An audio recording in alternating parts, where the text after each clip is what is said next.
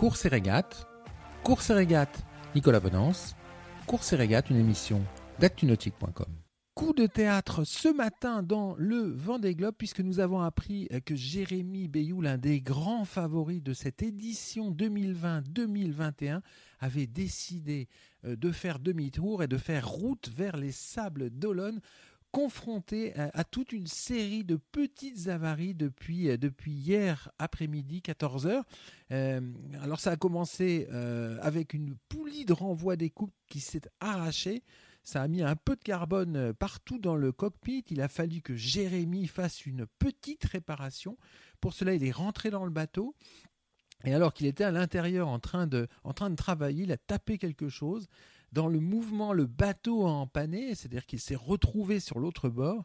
Et à ce moment-là, Jérémy s'est rendu compte que le safran tribord était endommagé. Il a décidé d'attendre le passage du front dans la nuit pour commencer les réparations sur, le, sur ce safran. Il a viré de bord ce matin en attendant le lever du jour pour pouvoir attaquer cette réparation. Mais au bout de quelques heures, la bastaque tribord, c'est-à-dire le câble qui soutient le mât par l'arrière, a cassé très certainement parce que le renvoi d'écoute qui avait lui-même cassé est tout à côté de la bastaque. Des éclats de, carbone ont sans doute dû le cisailler. Alors après avoir échangé avec son équipe technique, Jérémy a donc décidé euh, de prendre cette lourde décision que de rentrer au sable d'Olonne pour réparer au plus vite avec un point de renvoi d'écoute arraché, un safran amoché euh, et sans doute un foil qui a aussi tapé. Et une bastaque euh, cassée, ça faisait quand même beaucoup pour un troisième jour de, Vendée Globe. Et il est clair que la réparation est indispensable et, Charal est attendu au Sable d'Olonne vendredi en fin de journée.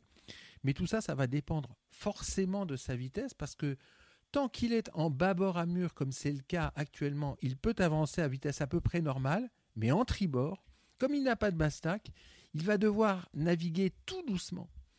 Alors l'avantage, c'est euh, ce n'est a priori que du portant euh, dont il va bénéficier.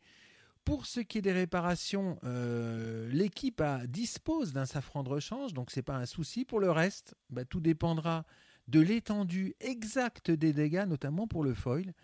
Euh, alors l'équipe va faire tout son possible hein, pour réparer le bateau dans les meilleurs délais, lui permettre de, repartir. Euh, ce qui est possible jusqu'à la fermeture officielle de la ligne le mercredi 18 novembre à 13h02. Donc le, compte à rebours, euh, le compte à est, est, parti, mais ce sera sans doute un petit peu chaud. Donc voilà, un peu de déception hein, pour, pour Jérémy et pour le Charal Sailing Team mais euh, c'est la dure loi du, du Vendée Globe.